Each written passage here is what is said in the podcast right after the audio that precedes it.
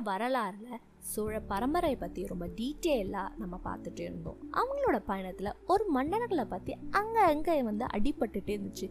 யார் அந்த மன்னர்கள்? அப்படின்னு நீங்கள் யோசிக்கிறீங்களா? வேறு யார் இல்லைங்க நம்ம பாண்டிய மன்னர்கள் தான். அப்படிப்பட்ட பாண்டிய மன்னர்களை பற்றி தான் நம்ம இந்த சீசன் ஃபுல்லாக நம்ம பார்க்க போகிறோம் பாண்டிய மன்னர்களும் தமிழ் வரலாறில் ரொம்ப முக்கியமான மன்னர்கள்.